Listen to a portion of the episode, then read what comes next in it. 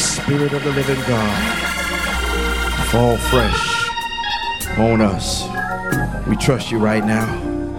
We believe you right now, that we won't leave here the same. In the powerful name of Jesus, we pray. Amen, amen, amen. As we remain standing to our feet, our scripture today comes out of Judges, the 6th chapter, Judges 6, and it reads as follows. Starting at verse 11, the angel of the Lord came and sat down under the oak in Ophrah that belonged to Joash the Abizrite, where his son Gideon was threshing wheat in a winepress to keep it from the Midianites. When the angel of the Lord appeared to Gideon, he said, "The Lord is with you, mighty warrior."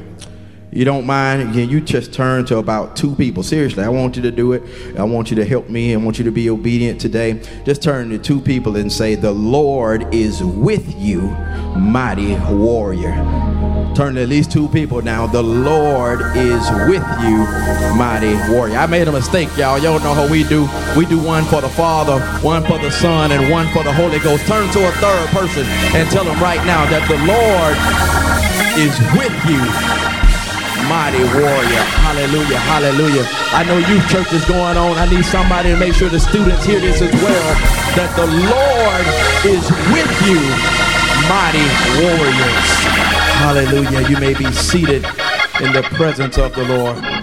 And I would just like to use as a sermon topic today, the art of war. The art of war. I've learned that preaching is kind of like going to the buffet. No matter how good the cook thinks the meal is, people can only eat so much.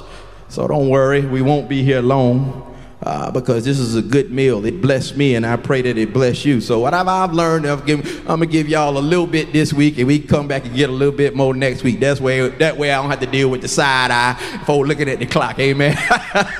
We won't be in here alone. My sisters and brothers, I just really want to proclaim this over your life, that there is victory for every war, every battle, every struggle that you may be dealing with in your life right now.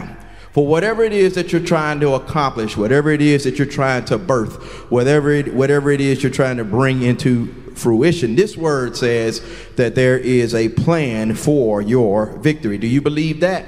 Do you receive that? I want you to talk to me today. I understand that in warfare there are various types of wars, Brother Joe. As a matter of fact, one of my favorite sayings is that politics is war. They say that politics is considered to be war without bloodshed because there is so much on the line. When we think about war, I want to paint a picture for you. We think about armed conflict between a force of opposing forces seeking power or control. And while there are different types of wars, I really want to talk to the war that God has called you to deal with right now. You know if God has called you into battle because it's that frustration point that you keep returning to. It's that thing in your life that keeps frustrating you. You know you have been called to battle because you keep seeing something. It keeps getting on your doggone nerves. And maybe God is saying it's time for you to put your war clothes on. I wish I had some saints that didn't mind putting their war clothes on this morning. And God is saying that in order for you to transition from where you are to the place that He would have you to be, He is saying that this means war. When you tell the enemy that I'm not going to be depressed anymore, this means war. When you declare to the enemy, I am going to bring this thing to pass that God birthed in me as a child, this means war. When you say that I am not going to be stuck by my strongholds, I am no longer going to be possessed by my demons, this This means war. I wish I had some saints that'll help me, that you understand the impact of when you decree and declare the favor of God over your life. I wish I had some folk that would help me to understand that when you make a public declaration, for God you live and for God you die,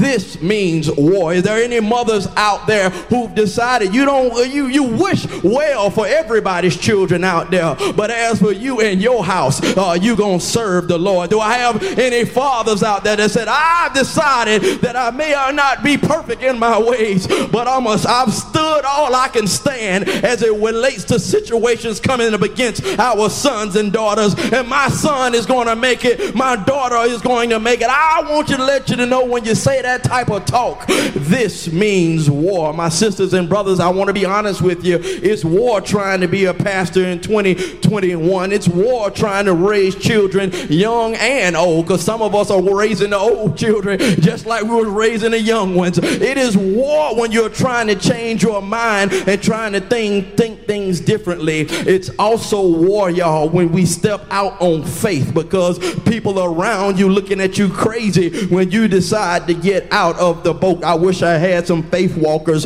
who understood it was war when you got up and did what God told you to do. It's war because we wrestle not against flesh and blood, but the Bible says that we are fighting against what, y'all? Spiritual wickedness in high places. It's war because everything seems to be coming against you, and if you stop fighting, it will overtake you. But I am so glad that we have a group of people today that is saying, no weapon that is formed against me shall prosper. Your lying tongue that you speak about me, it won't work. I have come for war because greater is in store for me. We are at war because the soul of our nation is on the line. And I want to encourage you today that you don't have to be afraid when God has called you into warfare, because victory is assured in the name of Jesus. In a nutshell, I want to tell you today that there is a path towards your victory. In other words, there is an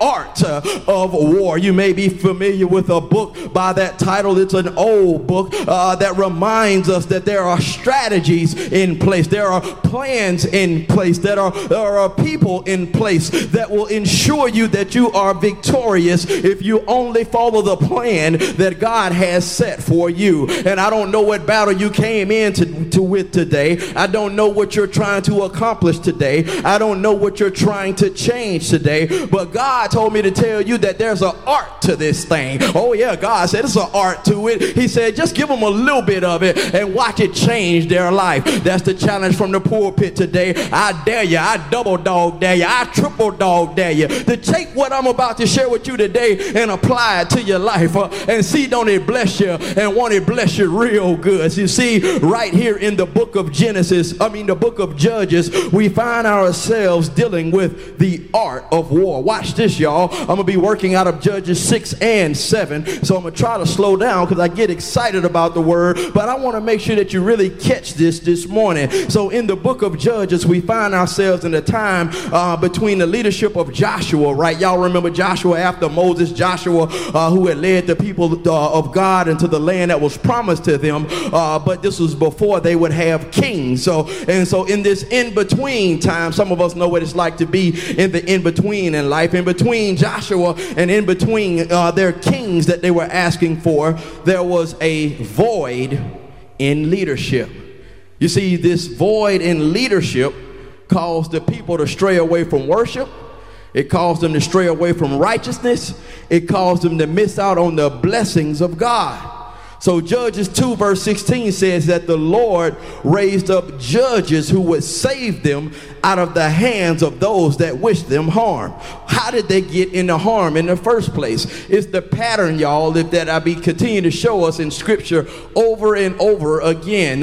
Whenever they would get outside of God's will, the Lord would put them back into his will by essentially, in a nutshell, how I want to say it, Joe, it was kind of like this. Y'all know how we do. We We want God to move in our life. Y'all know how we do. We want God to bless us, and God shows us a path for the move. He shows us a path for the blessing, but y'all know how we do. Every now and then we want to do it our way. Amen, somebody. And so when we get to the point where we keep trying to do it our way, God really just says it like I've said it before. He says, do you, and good luck with that. And that's what happened in the Bible. He said, do you, and good luck with that. And what happened was their enemy overran them because they started following their plan instead of God's plan for victory. And I want to talk to somebody right there before you fall asleep. If you don't hear anything else, the moment you decide to do it his way is the moment that you're going to be blessed. But as long as you keep doing it your way, I share it with somebody I love with all of my heart. One of the most gifted individuals I have ever met in my life.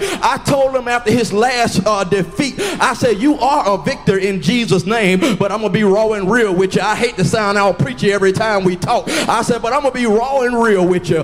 God is going to let you see the promised land, but you ain't never going to cross over until you do life the Lord's way. And I want to talk to somebody right now. You've been seeing the promised land. You see what's before you, but you're never going to cross over until you do life God's way. It ain't personal. It applies to the pulpit. It applies to the front row. It applies to the greeters. It applies to the streets. I don't care who you is. I don't care what you believe. Until you do life God's way, you will never experience the fullness of everything he has in store for you. And I don't know about you. Haven't you been struggling long enough? Aren't you in that place where you really want to do it God's way? Listen, it's a difference, y'all. I'm not even necessarily talking about our vices all the time, because you get to the point when you grow up, maybe you ain't wilding out like you used to, right? You don't do the things that you used to do. But I want to talk to some saints. It's not that your behavior is bad, but you are so stuck in doing it your way that you refuse to accept that maybe, just maybe, God has a different plan. And until you accept, it's not that your way was bad, it's just sometimes our way is not God. And I just want some people to be in his will, because that's the only way you're going to get what you've been praying for. And God told me to tell you, you're not a bad person, but it's time for you to do it his way. In the book of Judges, we see a people who had gotten away from God. And the first thing that we learn as it relates to the art of war is, the first point is this: to win the war, it requires good leadership.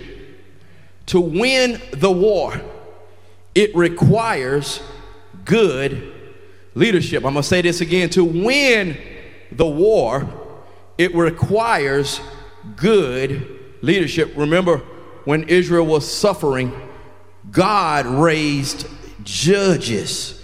These were leaders who were called by God to lead the people out of their situation, to lead them in the battle. But I want to help us to understand a little bit about leadership, so how you can understand this can change your entire life. You see, John Maxwell and others have told us that leadership is the ability to influence, and that everything rises and falls with leadership. If you look at your favorite organization, Greek organization, non-profit organization, church organization, for-profit organization, Bank of America, Wells Fargo, the Dallas Cowboys, the Carolina Panthers, look at whatever you want to look at and you will discover something. Any organization that is doing well, you will find what?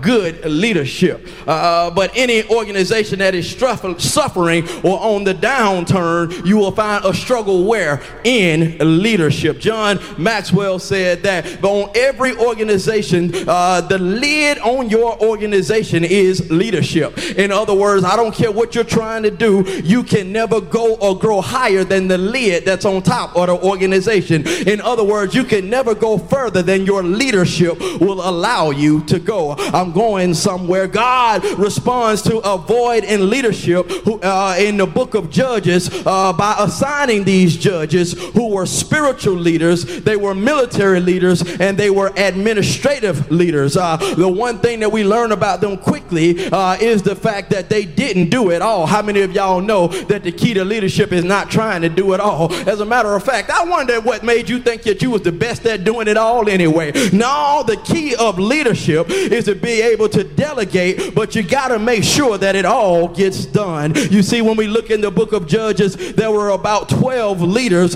and all of them had different skills that they used to get the job done. And I want to tell you something, under the judge that was in place at that time, that dictated how far Israel would go in that season. I want to ask you a question right now. Who's leading you in this season? I want to ask you a question right now. Where are you taking the people that are following you in this season? Where is your family going in this season? Where is your business going in this season? Where is your life going in this season? Everything rises and falls with leadership. But I want to encourage you about leadership. You see, God used in the book of Judges 12 leaders, and again, I promise not to be with you long, but I said I was just going to look at a few right before we get to Gideon and see how God uses different gifts and different leaders to accomplish his will. Listen, you are a leader just as much as I am, but you have a gift that I don't have, but there's a special unique gift in you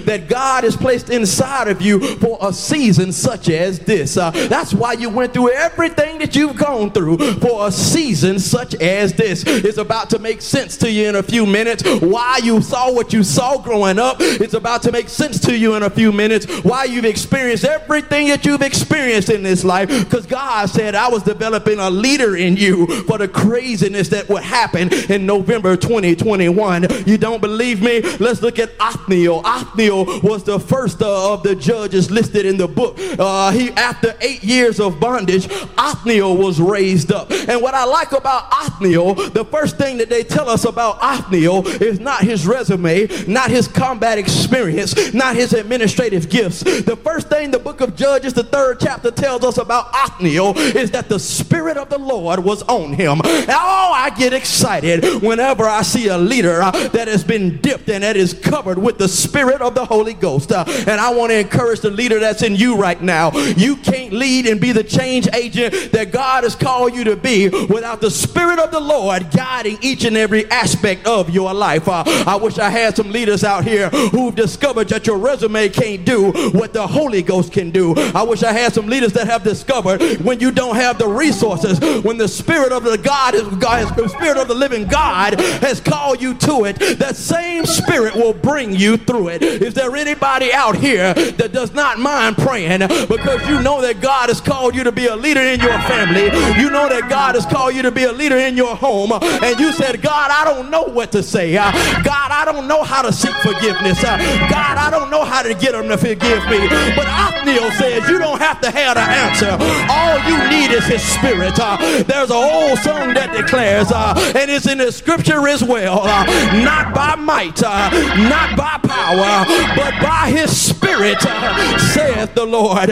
Don't you know a leader that is filled with the Holy Ghost is a leader that can change the nation?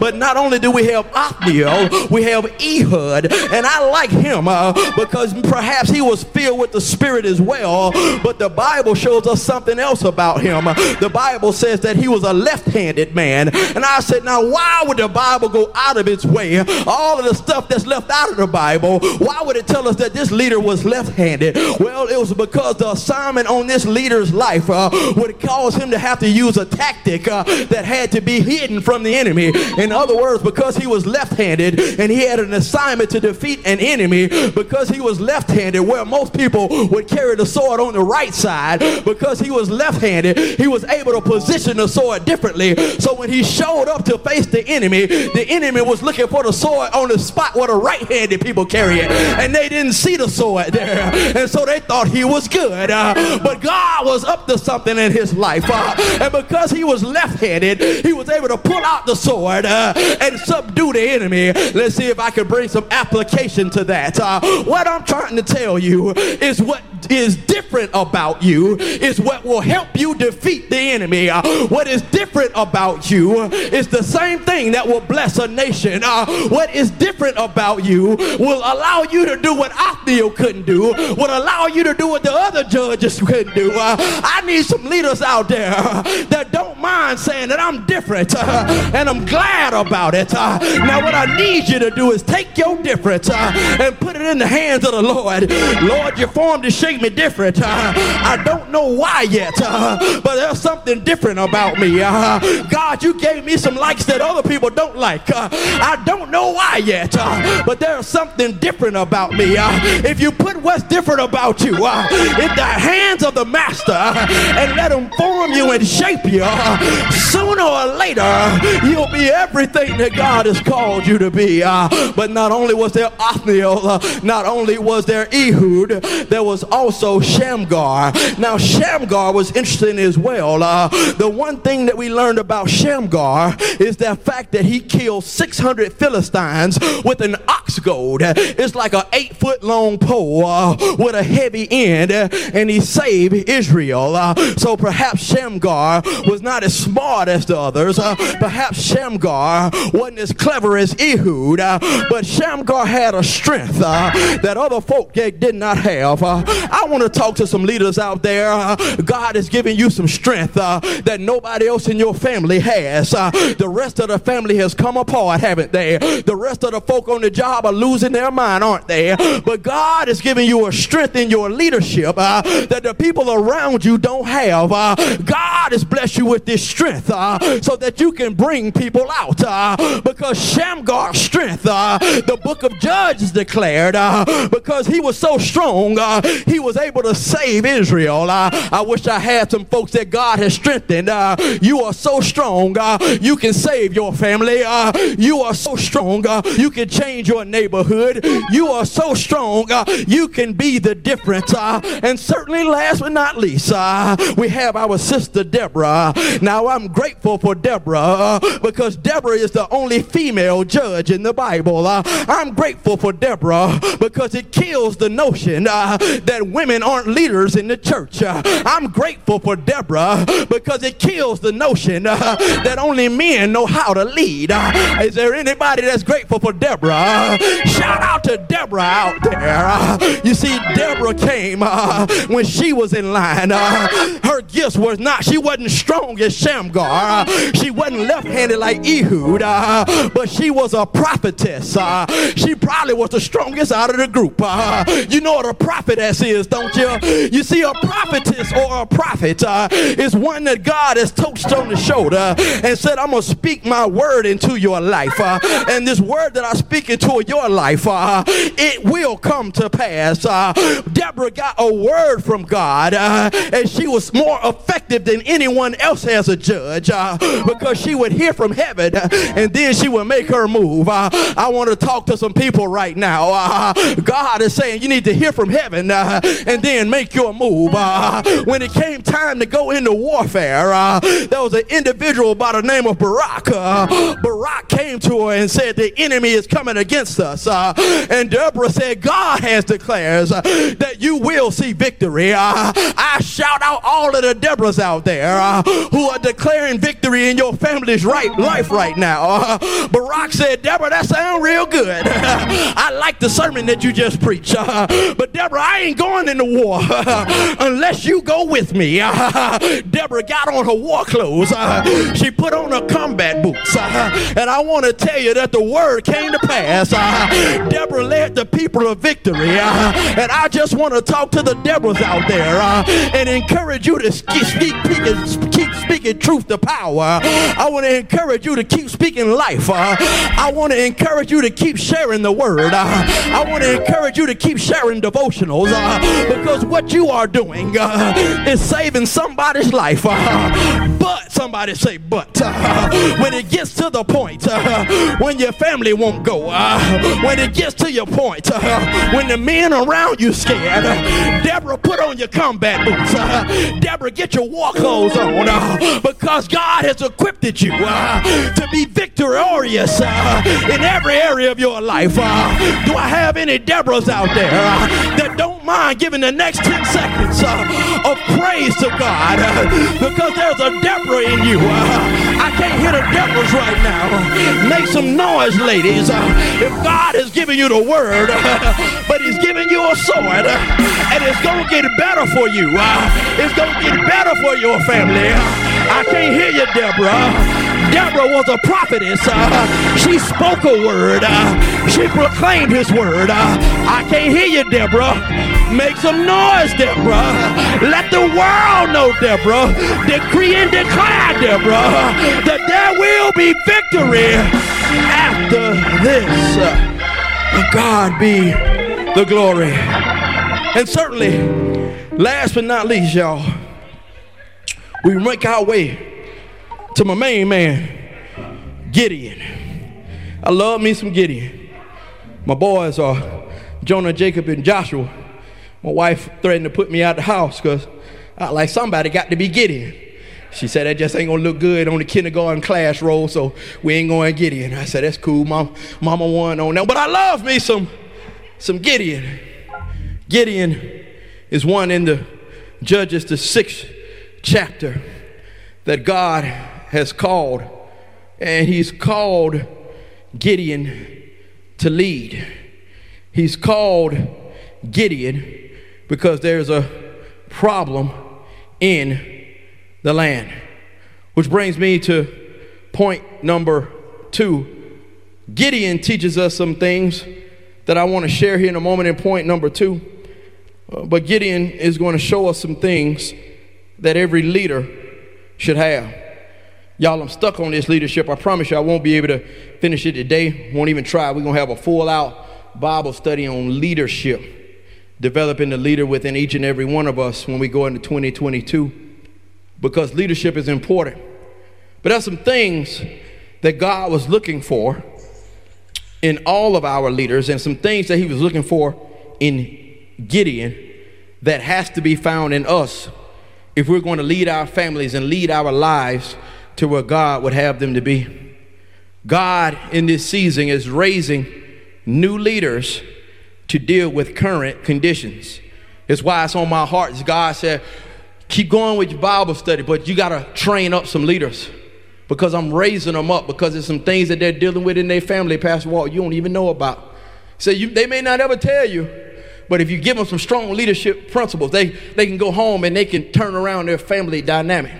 There's some things that God is looking for in leaders, and Bishop T.D. Jakes blessed me with a few of these that I will share with you briefly. He blessed me with the first 3, and I added the 4th one on my own. Bishop T.D. Jakes said that leaders must have IQ, EQ, and AQ. We know what IQ is, right? It's the intelligence, the intelligent quotient of us, if you will. In other words, when you apply for a job and they look at where you went to school, they're trying to figure out how intelligent you are, and it's important for leaders to have smarts, and it's important for you to be intelligent. But I also would like to say that this is a challenge for a leader, because as a leader, if God has called you in to do something that you don't have the intellect to do, maybe God is not saying run away from it, but maybe God is saying study for it. Maybe God is saying prepare for it. Is there anybody besides myself God has called you to do something and you didn't have the intellect for it? God called you to be a lawyer. God called you to be a doctor. God called you to be a psychologist.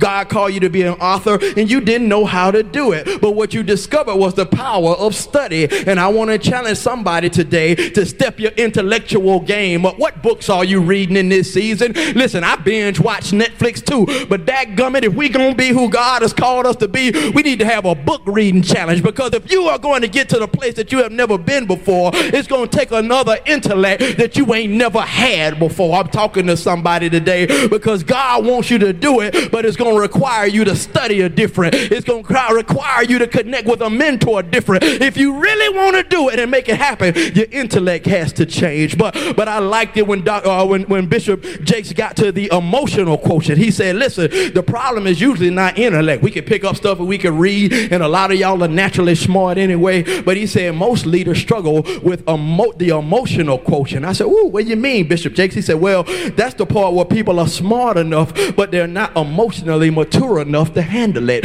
Or y'all seen them in meetings before. As soon as it doesn't go their way, they start to pout about it. As soon as it doesn't go their way, they take their ball home and go and play somewhere else. As soon as it doesn't go their way, they get angry about it. As soon as it doesn't go their way, they get frustrated about it. God is saying, I've called you to it, but it's going to require you to gain some emotional maturity. Because if you don't gain some emotional maturity, maturity, you're not going to be able to handle the load that I'm going to put on you. You've been praying for greater, but are you emotionally mature enough to handle greater? There's an art to this thing, and the art of warfare is leadership. And I'm trying to help some leaders out here to be more intellectually in tune to what God has called you to do, to be emotionally prepared for what God has called you to do. But Jake's also said there's an adaptability quotient. I knew exactly what he was talking about when he talked about adaptability. So you see, adaptability on the mission field, we have a term that we use, y'all. It's called positive flexibility.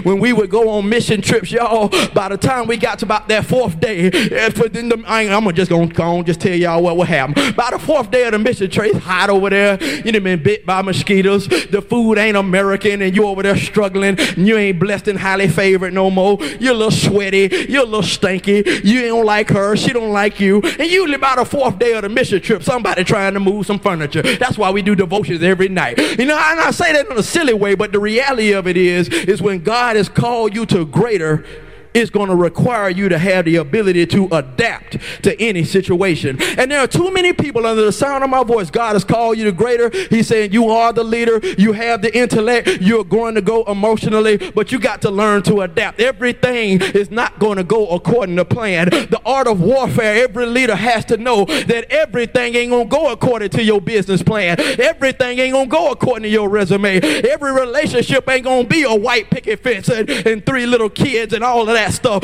Now some of us gonna come up on the rough side of the mountain, but the question of leadership is, can you adapt to it? What happens when you do everything that God called you to do? You eat good, you had a vegan Thanksgiving, ain't had no turkey or nothing. You done ate good and did all this stuff. Here go Pastor Walt over here getting it in and ain't doing nothing I'm supposed to do, but suddenly you doing it the right way and cancer hit your body. God said, can you adapt to it? The art of warfare is the ability to adapt to any situation.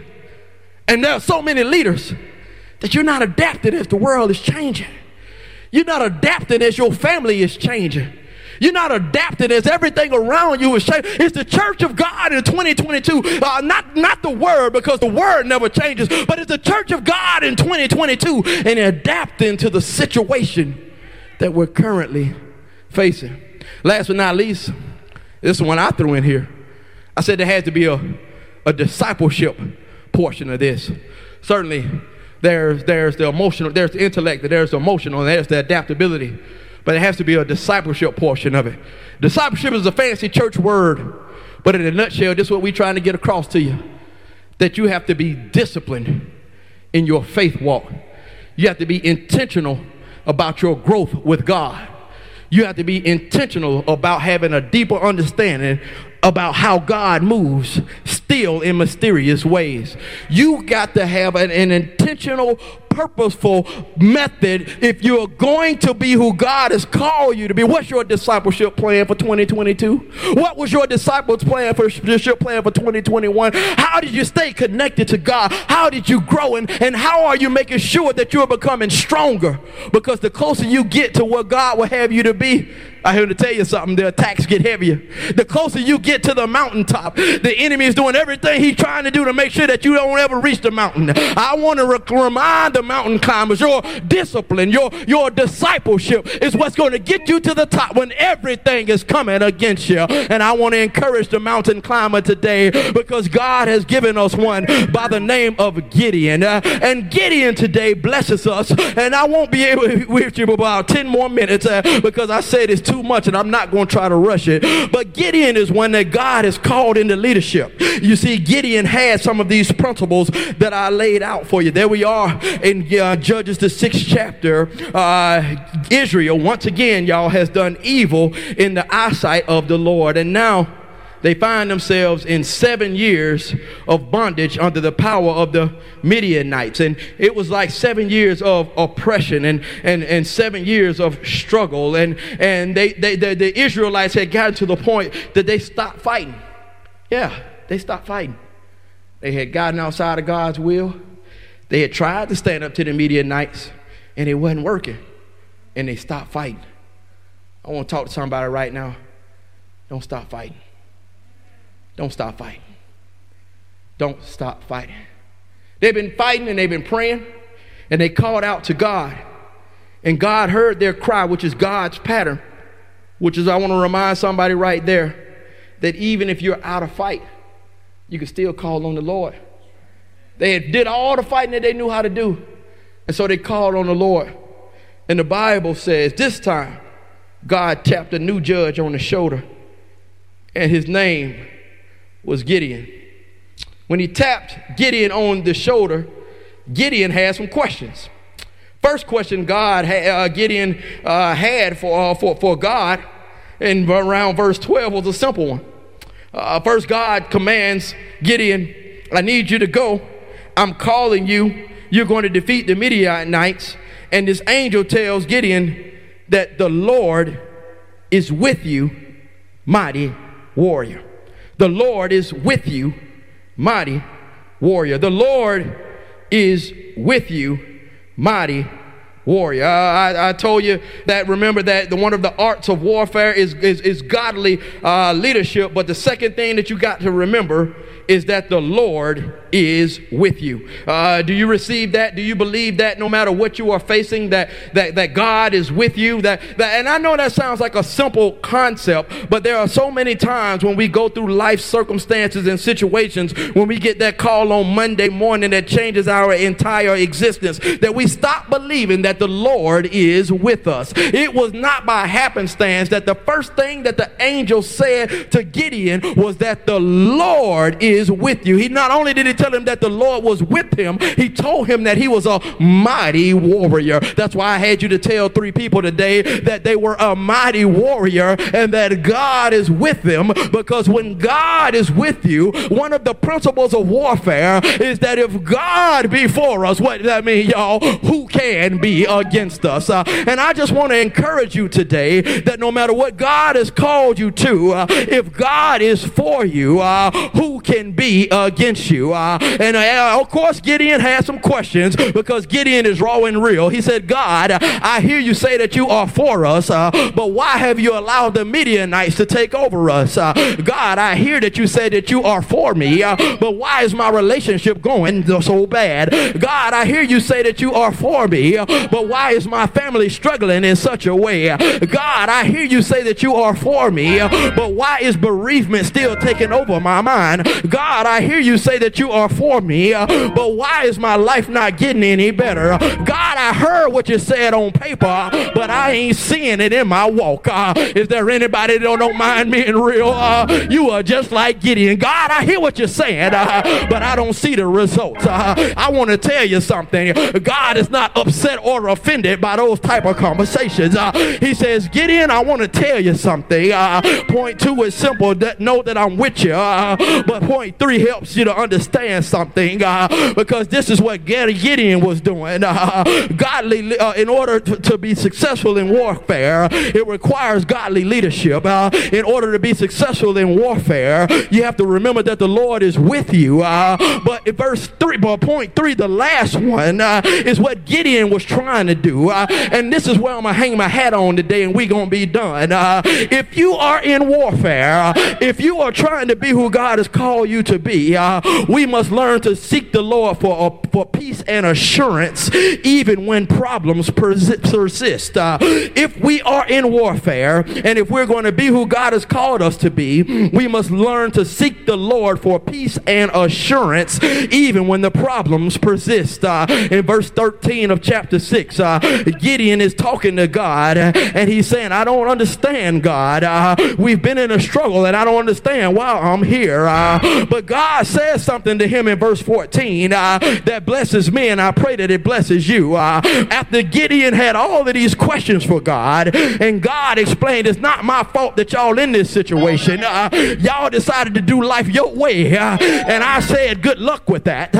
But because I'm a God in grace and mercy, I am a God of peace. I'm going to help you to have peace, Gideon, in what I have called you to do. I want to talk to somebody right now.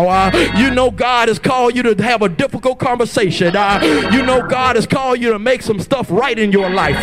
But God says he's going to give you peace to do whatever it is he's called you to do. So the Lord turned to Gideon. He says, go in the strength that you have and save Israel out of Midian's hands. He says, am I not the one sending you? Go in the strength that you have and save Israel out of Midian's hands. Am I not the one sending you? Y'all didn't hear me. Go in the strength that you have and save Israel out of Midian's hands. Am I not the one sending you? Let me see if I can help it make sense. The first thing God says to Gideon is that I've given you enough. That's why you've been through what you've been through, Gideon. That's why you've seen what you've seen, Gideon. I've given you enough. I've trained you, Gideon. You are prepared, Gideon. Go forth it, Gideon, and do what I call you to do. And that's what I want to talk to you and tell you right now. God has already given you what you need to save the situation. God has given you what you need to turn it around. But he doesn't stop right there. He says, am I not the one sending you? I am sending you not with some power, but I'm sending you with my power. And I want to talk to a leader out there that has been called into combat. I want to talk to a leader out there that's been called into a tough situation. God is sending you not with some power, but in his power. But now it requires faith, an art of war. One of the principles of warfare is that you got to believe in things that you have not yet seen. Gideon had to believe that he could defeat the Midianites if he was going to move. The reason some of y'all hadn't moved yet because you don't quite yet believe. I wish I had a few people. You said you was going to be different today. You said you weren't going to leave out of here the same. Well, all God has said, believe me for my work's sake. Gideon, you saw me bring your people out of Egypt. Walter, you saw me bring you out of bondage. Tiffany, you saw me make a way. Joe, you saw me move a mountain. Reverend Stokes, you saw me heal the land. If you don't believe me for nothing else, believe me for what I've already done. I wish I had a few people that was raw and real like Gideon. But Gideon was like us, y'all. I wish that was it for Gideon. And I could close right there. But Gideon said, Lord, I hear what you're saying. And it sounds real good. But Lord, my tribe is the weakest. I'm the least in my family. But God said it again. He said, I'm going to say it one more time. For the people in the back, I am with you. I am comforting you. I know who you were when I called you. I knew your tribe was the weakest. But when you get this victory, you won't be able to give glory to your family. You won't be able to give glory to your resume. You won't be able to give glory to your strength. You'll give me all the glory. I wish I had a few saints that have been on the battlefield a long time. And the last victory you had, you got to testify to somebody that if it had not been for the Lord on your side, tell me, where would you be? You see, what Gideon is trying to get y'all, it's the same thing I want you to leave here with. Gideon is trying to get some peace. There's some people that are trying to get some peace about the purpose that's before your life. There's some people trying to get some peace about what God has called you for. There's some people trying to get some peace about what God has called you to. Gideon is questioning God because he was up at night trying to figure if God had really called him. Gideon is trying to get some peace because if he made the wrong move, his whole nation would be lost. And I want to talk to somebody that you need peace about the situation. You need peace about understanding that you're about to do the right thing. I want to tell you that the peace of God which surpasses all understanding is available unto to you today. That's what Gideon had to learn. Every time God told Gideon, I've called you to this. I'm going to walk you through this. It was a promise of God's peace. And I'm praying here today that you leave here with the peace of God, which surpasses all understanding. I pray here today that you leave here with your worries and your burdens laid down. I pray here today that if you're going to go into warfare, you got to be at a peace about the assignment. If you're going to go into warfare, you got to be at peace about the assignment. Peace comes when you know and you have a blessed assurance that you are going to see victory. Well, the pulpit declares, sleep good tonight, baby. Rock on and slob at the mouth, because God has said there will be victory, because he has promised victory. You can have some peace. Is there anybody here that wants peace that surpasses all understanding? You've been in a storm too long. You've been in a struggle too long. And if you're going to bring your family out, it requires peace. So my request for you today is, before you leave this place, my request for you today is, before you leave this place, ask yourself this question: what has been disturbing your peace? Then ask yourself this question: how much longer are you going to allow that to happen? If you believe that God has called you to lead your family, if you believe that God has equipped you, if you believe that God is walking with you, if you believe that you are built for this assignment, and if God says you will see victory, shouldn't you leave this place in peace? If you really believe that, I want to take the last 30 seconds and just allow you to reflect on that. What has been interrupting my peace? Because if you're going to win, if you're going to see victory, it comes through the peace of God. We saw that on the cross, didn't we? It was not that Christ was not disturbed in his humanity about the assignment that was on his life. But even knowing what was before him, when his time had come, he faced the skull-shaped hill known as Golgotha with peace. That old skull-shaped hill and that old rugged cross would not be his end. He still had some struggles, didn't he? When he was on the cross, he cried out, "My God, my God, why have y'all forsaken me?" But his last statement before he gave up his spirit was a statement of victory. He said, "I've completed my task. I've done what I came here to do. Father, into your hands I commit my spirit." You know why he was able to do that? Because he had peace about the call.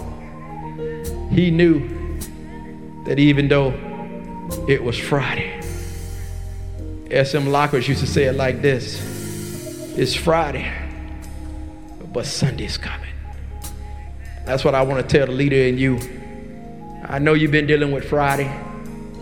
You've been dealing with your own version of crucifixion and your own version of struggle. You've been dealing with your own version of being doubted by some of the same people that supported you. But S.M. Lockridge said, it's Friday, but Sunday's coming. And I just want to encourage somebody today that's in their Friday. Don't give up. It's Friday, Sunday's coming. Think about it. When I listen to that old sermon and I hear S.M. Lockridge walk through it, in my own mind I started to think about Saturday. Because truth of the matter, Saturday was worse than Friday. You see, Saturday is when the Bible tells us in the book of Ephesians that Christ had to descend below. In other words, he had to go through hell to get us to where he would have us to be. So Friday was bad enough, but then he experienced hell on Saturday. I want to talk to somebody and she say, listen, Pastor, I'm past Friday. I'm in that hell on Saturday. Even though you may be experiencing hell today, it may feel like Saturday. But your neighbor about to tell you there's another day on the way. What day is that, y'all? Sunday is coming. And we know that the art of war is to have peace no matter the enemy, no matter the situation, when you have assurance of your victory. And Christ knew that he had to experience Friday. He knew he had to experience Saturday, but he knew that Sunday was coming. And for those of us that are believers in the Most High, we believe that on early, the old people say, early Sunday morning, he got up with all power in his hands, restoring power, renewing power, way-making power, healing power, reuniting power. Don't you know that because of Sunday morning is why we are here today? It's why you have access to the Father, because it didn't defeat him, just like it won't defeat you. And I want to encourage you today to have peace in the middle of war, because even though you may be on Friday or Saturday, I celebrate God because I know Sunday's coming for you. Sunday's coming for your family. Sunday's coming for your children. Sunday's coming for your situation. It's Friday, but Sunday's coming. The door to the house of God stands open as we